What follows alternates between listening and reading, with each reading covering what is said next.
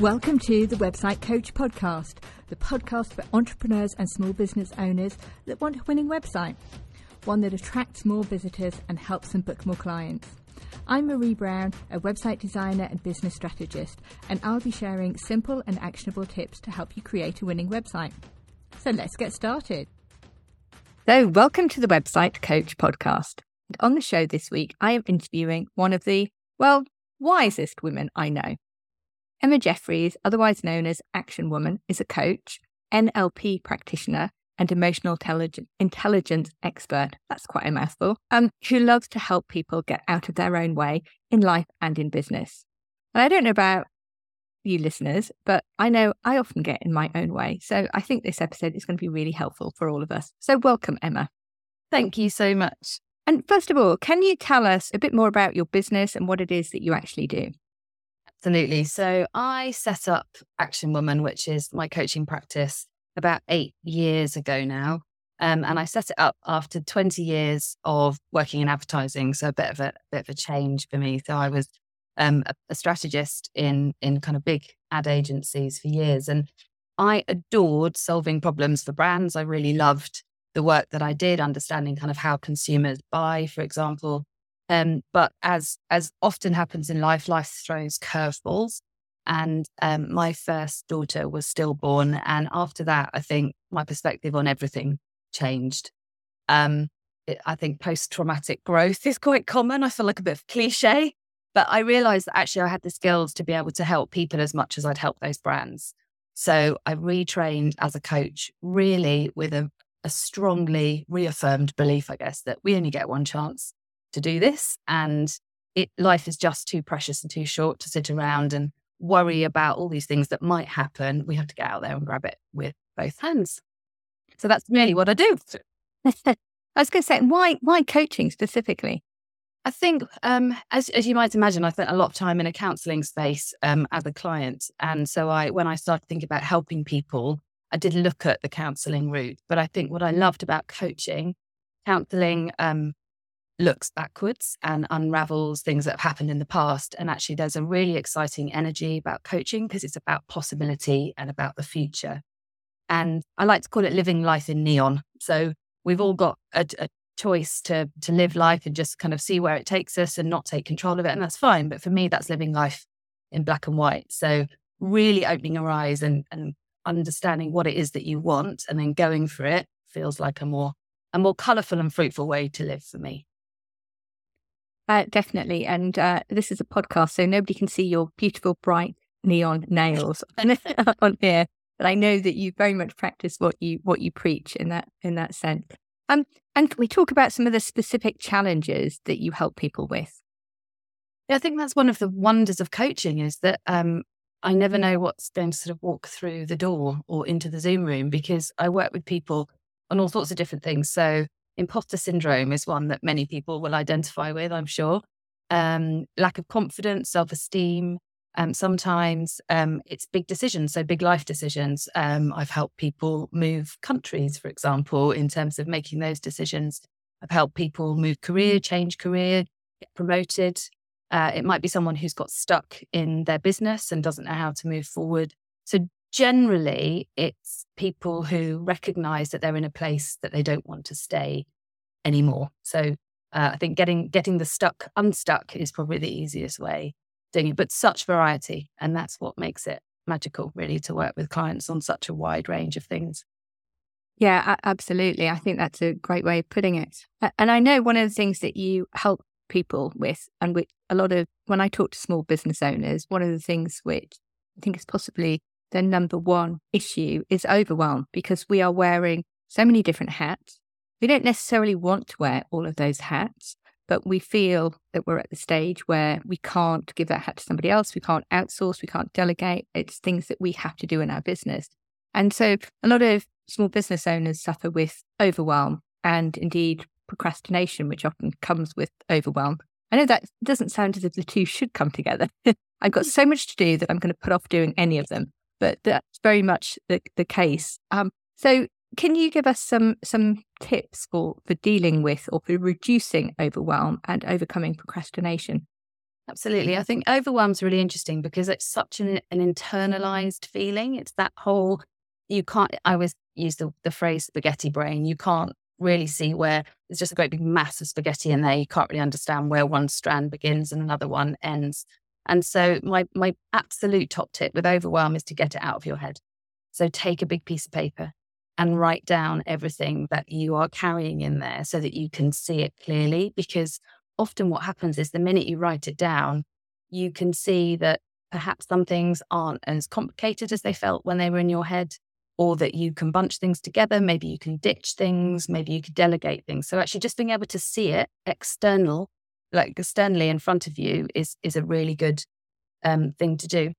And that's why um, I work with something called the action planning system. It was a system I devised for my clients because it's about not only understanding, I'm sure for most small businesses, the huge list of things that you've got to do, but actually looking at when you're going to do them. So when you've got an actual plan on a piece of paper that says, yes, I know there's, you know, a thousand tasks to do, but I can see that by Friday I'd have cleared 50% of them, you feel in control and it feels like you're kind of running your life. It's not running you. So pen and paper is often, I think, your best friend.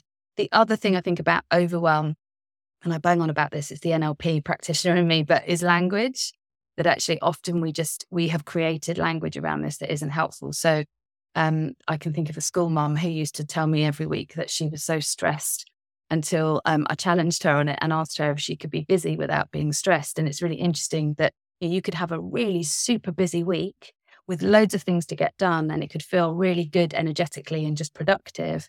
But the minute you link that to the word stress, got such a busy week, it's going to be so stressful. You've kind of created your own reality. So watching your language, I think, when you're feeling overwhelmed is really important. And procrastination, you made me laugh then. It's so true, isn't it? It's when you when you're feeling like there's too much today, you sit back and think, well, I'll do nothing. Um, but actually, procrastination tends to happen for three reasons. One is because it's a boring task.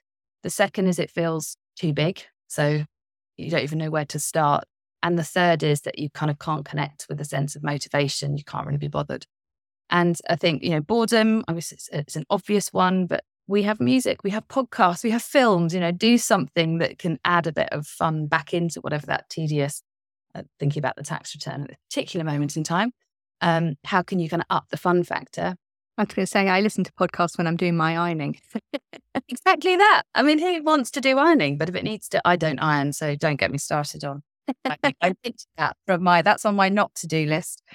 Um, if it feels too big, then it again sounds obvious, but chunk it down. You know, too many people procrastinate on something because the task is too big. So redecorating bathroom is huge, but actually driving to Homebase to pick up paint samples is a task that you could tick off. So actually, how could you break it down to the very first step that you could take towards that that end goal? And the motivation thing, I think, is for me the most powerful. If I'm putting off, I don't know, sorting out my wardrobe and you know selling clothes that no longer fit or I don't like, and and actually it just feels like a dreadful task. It's because I'm focused on the short term pain. If I think about what the long term gain is of actually enjoying getting dressed in the morning, not being able to, you know, not scrubbing around trying to find something and also making money out of the stuff I sell on Vinted to then buy myself something new, suddenly I can get excited about it because I've focused on the long term gain that will give me the motivation to push through the boring bit. So, yeah, those are three things that I'd look at procrastination. Honestly, I particularly like that one about the motivation because it's true, isn't it? Often we sit there with a long list of tasks and we can't see beyond that task. We can't see the ultimate benefit. And that task is usually on our list for a reason. Um, and it is to, and, and if it's not on there for a reason, obviously it shouldn't be on there in the first place, but it is to grow our businesses or it is to help our families and those kinds of things. And I guess if you can see that long term benefit, then you're going to be much more motivated to do that.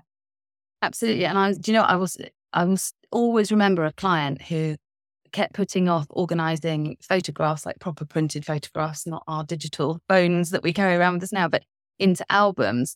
And she put it off and she put it off until she had this moment where she realized that one day she wanted to sit with, you know, her children's children and go through those stories with them. And I thought that was such a massively powerful, you see how painful that job is. And she had done in about three weeks because she'd connected with that big why. So, yeah, in life or business, I think connecting with that inner inner why is really important.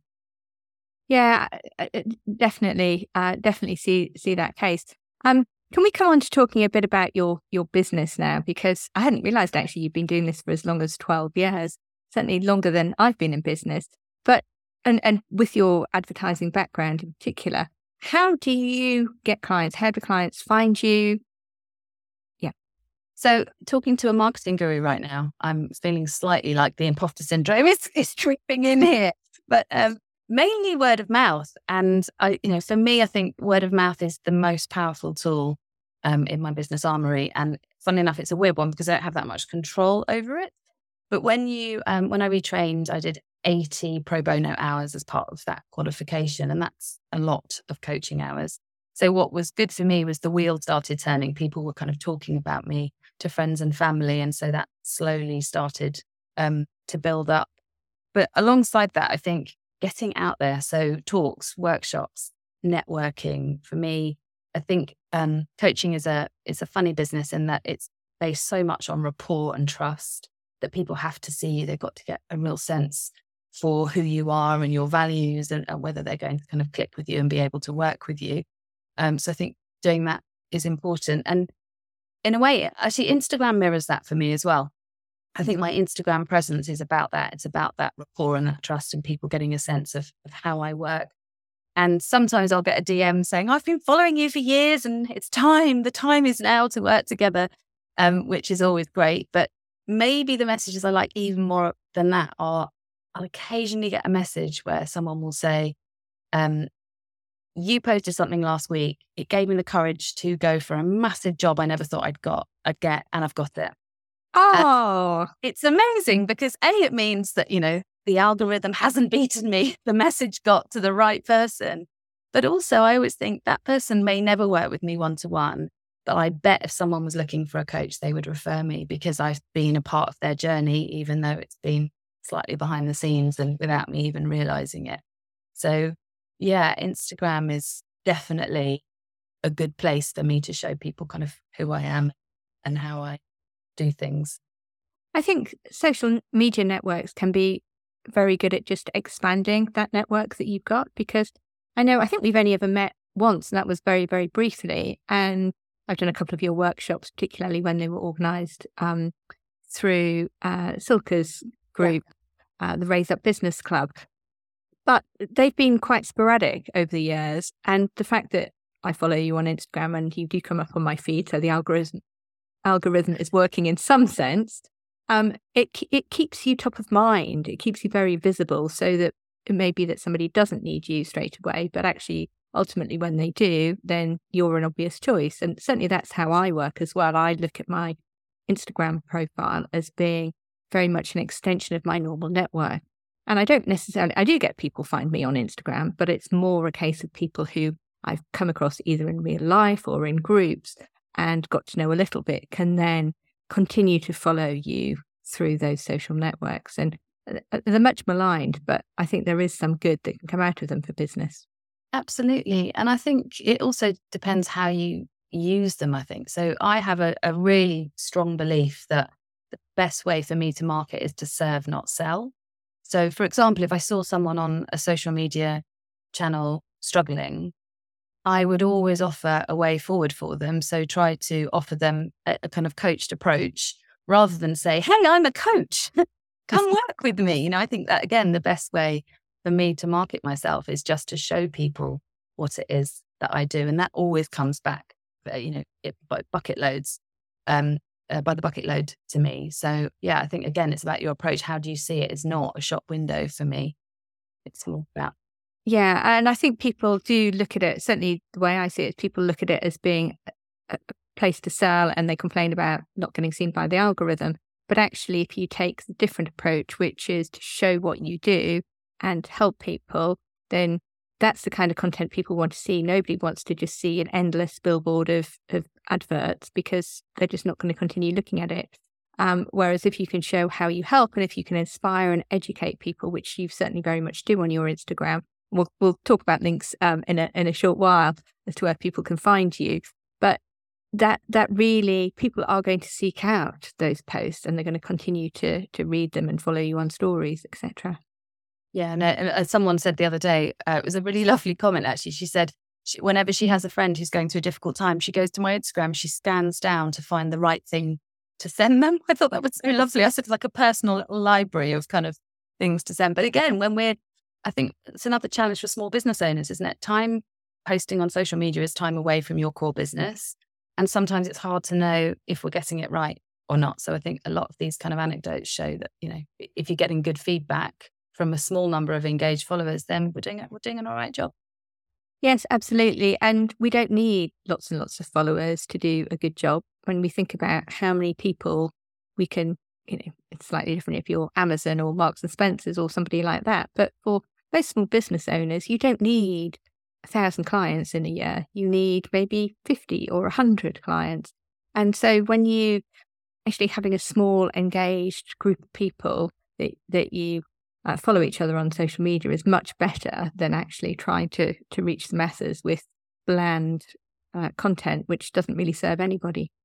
And and uh, do you think we've got? It's funny how numbers have become a bit strange to me in that I hear people sometimes say, "Oh, I've only got fifteen hundred followers or something," and I got I don't know where I'm at now. Mine stayed static for a long time. So let's say I'm just under two and a half, I think. That's two and a half thousand people I get to talk to yeah. who are listening. Like it blows my mind that people will be negative about small like followings. It's incredible. And when you think what you would pay to stand in front of that kind of number of people on a stage somewhere, um, mm. and, and, talk to them and present what you what you have, you know, it's a lot of people, like you say.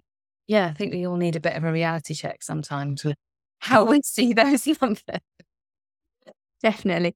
And what about other forms of marketing? You talked about networking. Can we can we talk about that? Because we are actually both talking at the same networking event, um, which may have actually happened by the time this episode comes out. But but can you talk a little bit about networking? Because that is something I actually now like networking, but it's something which a lot of people are that, that they don't like. They're quite afraid of going into that that networking room. And again, I think that's interesting, isn't it? it depends how you walk in. I think if I thought I had to walk into a networking space to sell myself, I wouldn't even get through the door.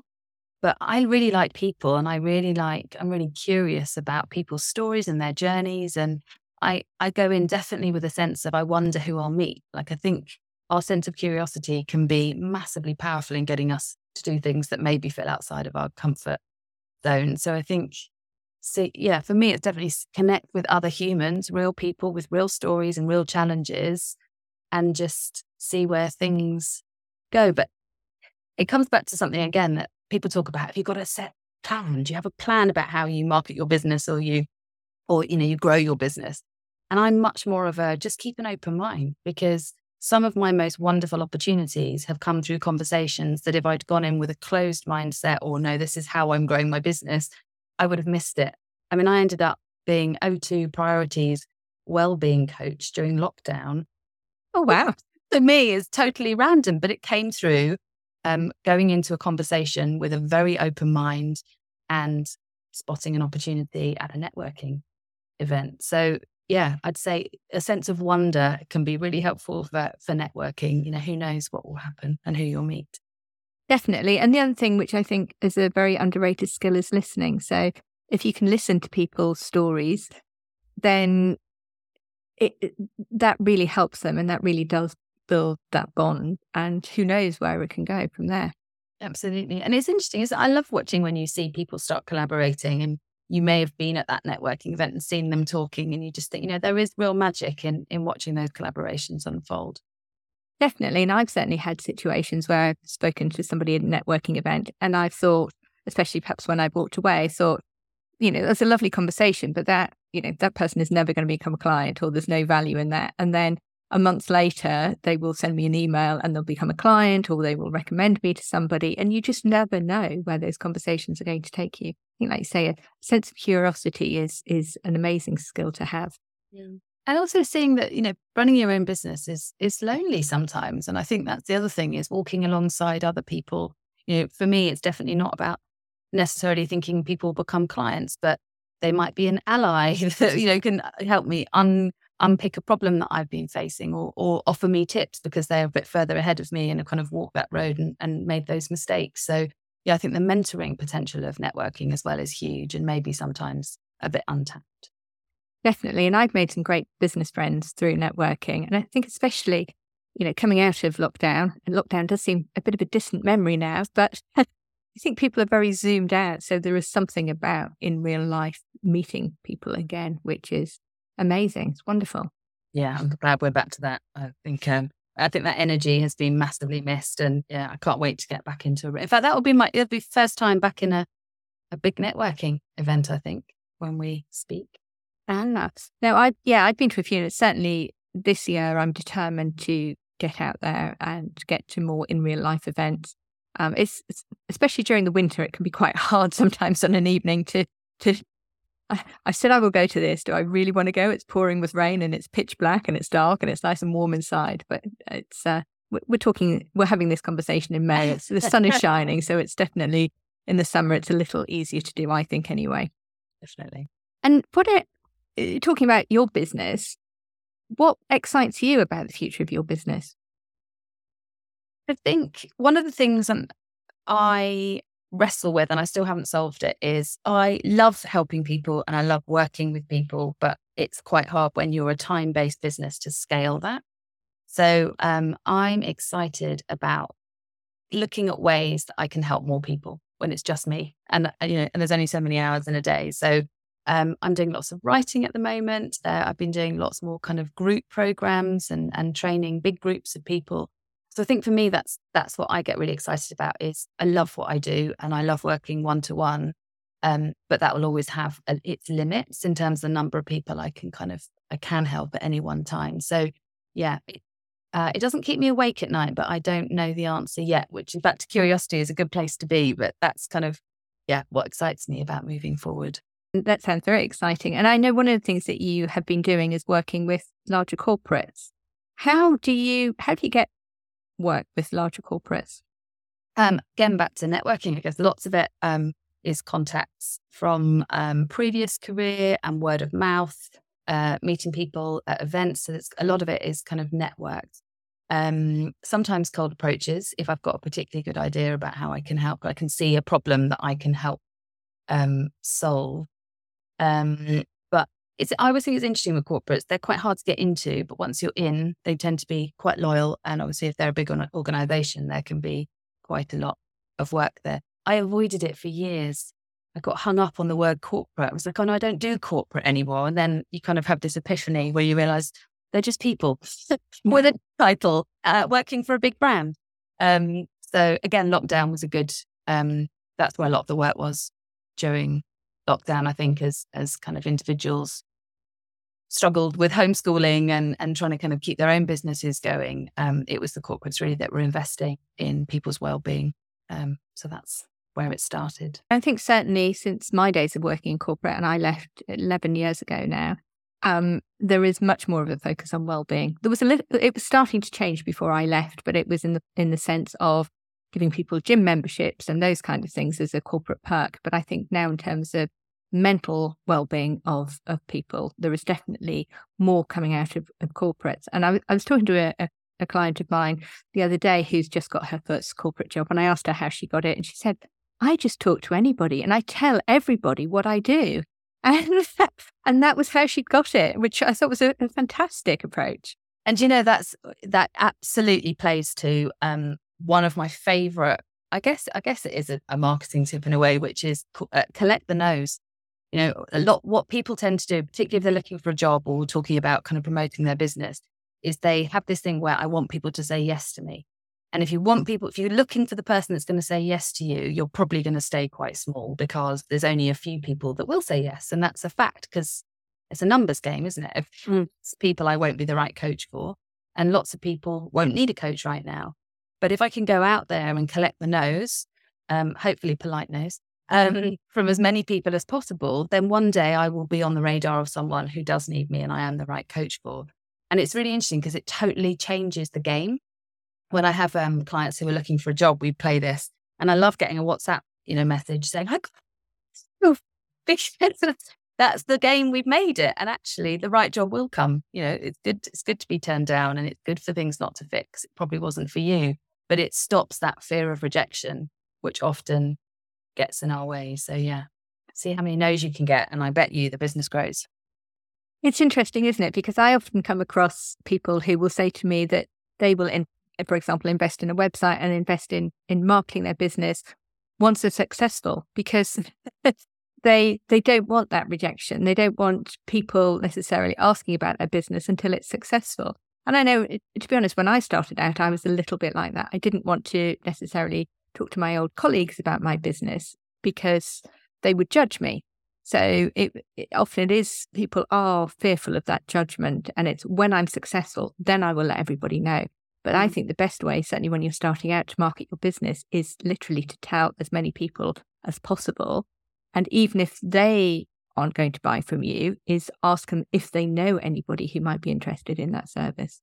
Absolutely. And you said something there which just made me think. I think that's another thing that really gets in people's ways, which is what what is success? How will you know when your business is successful? Because a lot of people rely on a, a number, an mm. arbitrary number usually of amount of money they've made. And that can really keep you small for a long time. In fact, I had a conversation with someone this morning where we were agreeing we're going to take money out of the equation of success for her. Because actually, she can feel proud now and go out there and chat about it and talk about it. And she's measuring the success by different criteria, that money will come. But she was stuck because she was like, well, well I can't, I can't really say it's successful until I hit a number in the bank, which is crazy. Mm. Knows that number, and no one knows if it's in there or not. So if it's it's an odd way to think about success, I think, when we're measuring our own our own business.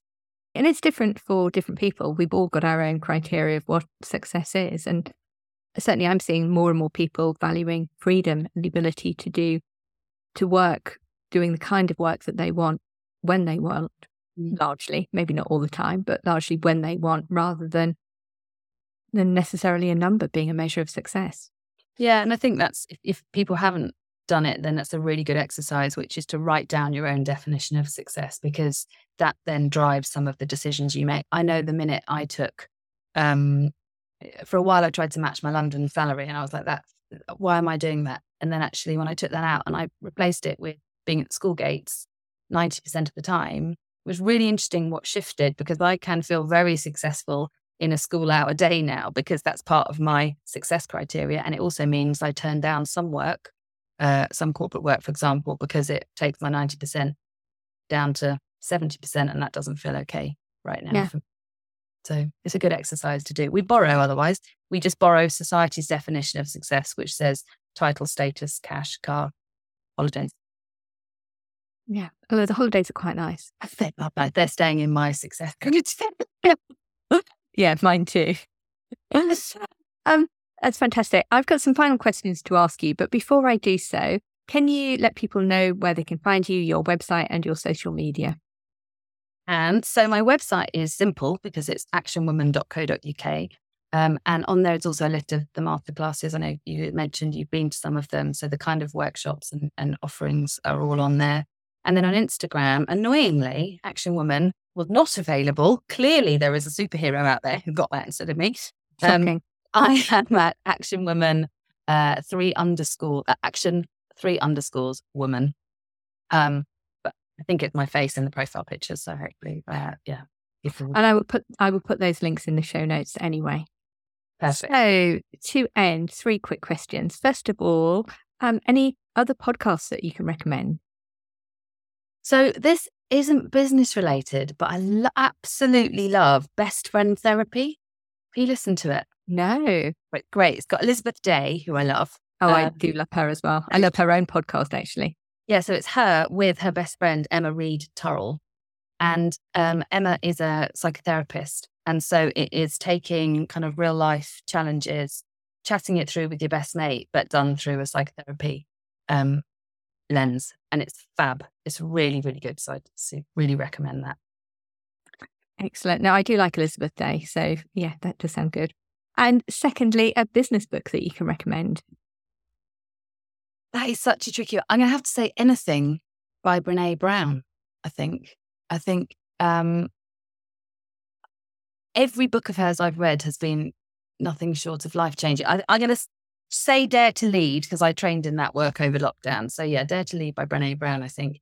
Partly because I think the the superpowers of vulnerability and wholeheartedness we are seeing they already exist in a lot of small businesses, but we are seeing those really ramp up in the corporate world. I think it's an exciting time for people to yeah, to kind of use some of their human qualities more in the workplace.